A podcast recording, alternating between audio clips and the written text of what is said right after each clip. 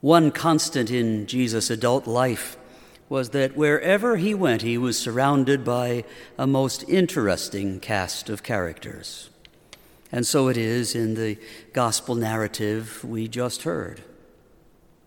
But as we encounter the action in this drama, we seem to be drawn in, and the question may be asked of us, which of these characters are you?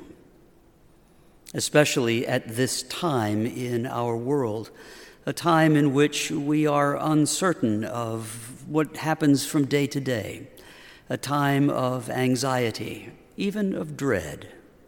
We could identify with many of the characters in this story. Are you Lazarus in a tomb?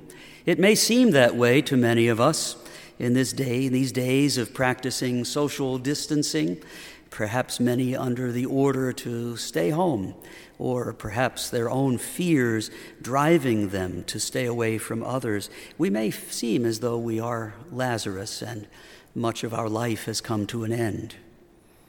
Or are we perhaps like Mary, who sat at home, practicing social isolation at first, until she heard the invitation of Jesus to come forth? Or Mary, Martha, her sister, who immediately said to Jesus with a note of sarcasm and definitely anger, "If you had been here, Lord, this would never have happened." Or perhaps we're like the disciples of Jesus, who from the beginning were confused by it all. For when he heard that his friend had died, he stayed where he was, and only after a few days said, "Well, let's go back to Judea." And even after the apostles said, "But you know they were just trying to kill you," he was undaunted. Perhaps we're like Thomas the apostle, always the one putting his foot in the mouth and asking, "Well, Lord, if you're going, then we'll go with you and die with you, whatever you want."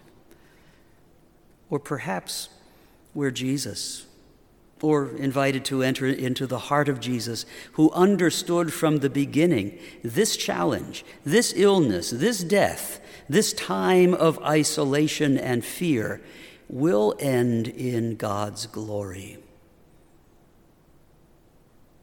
Wherever you feel yourself to be in this scene, look for the Lord.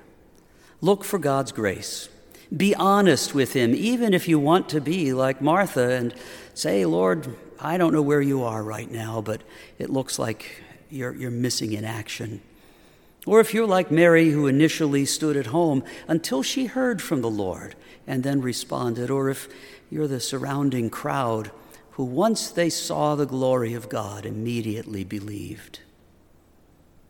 Whoever you identify in this story, be authentic, be yourself, be real, and make whatever is real within you your prayer to God.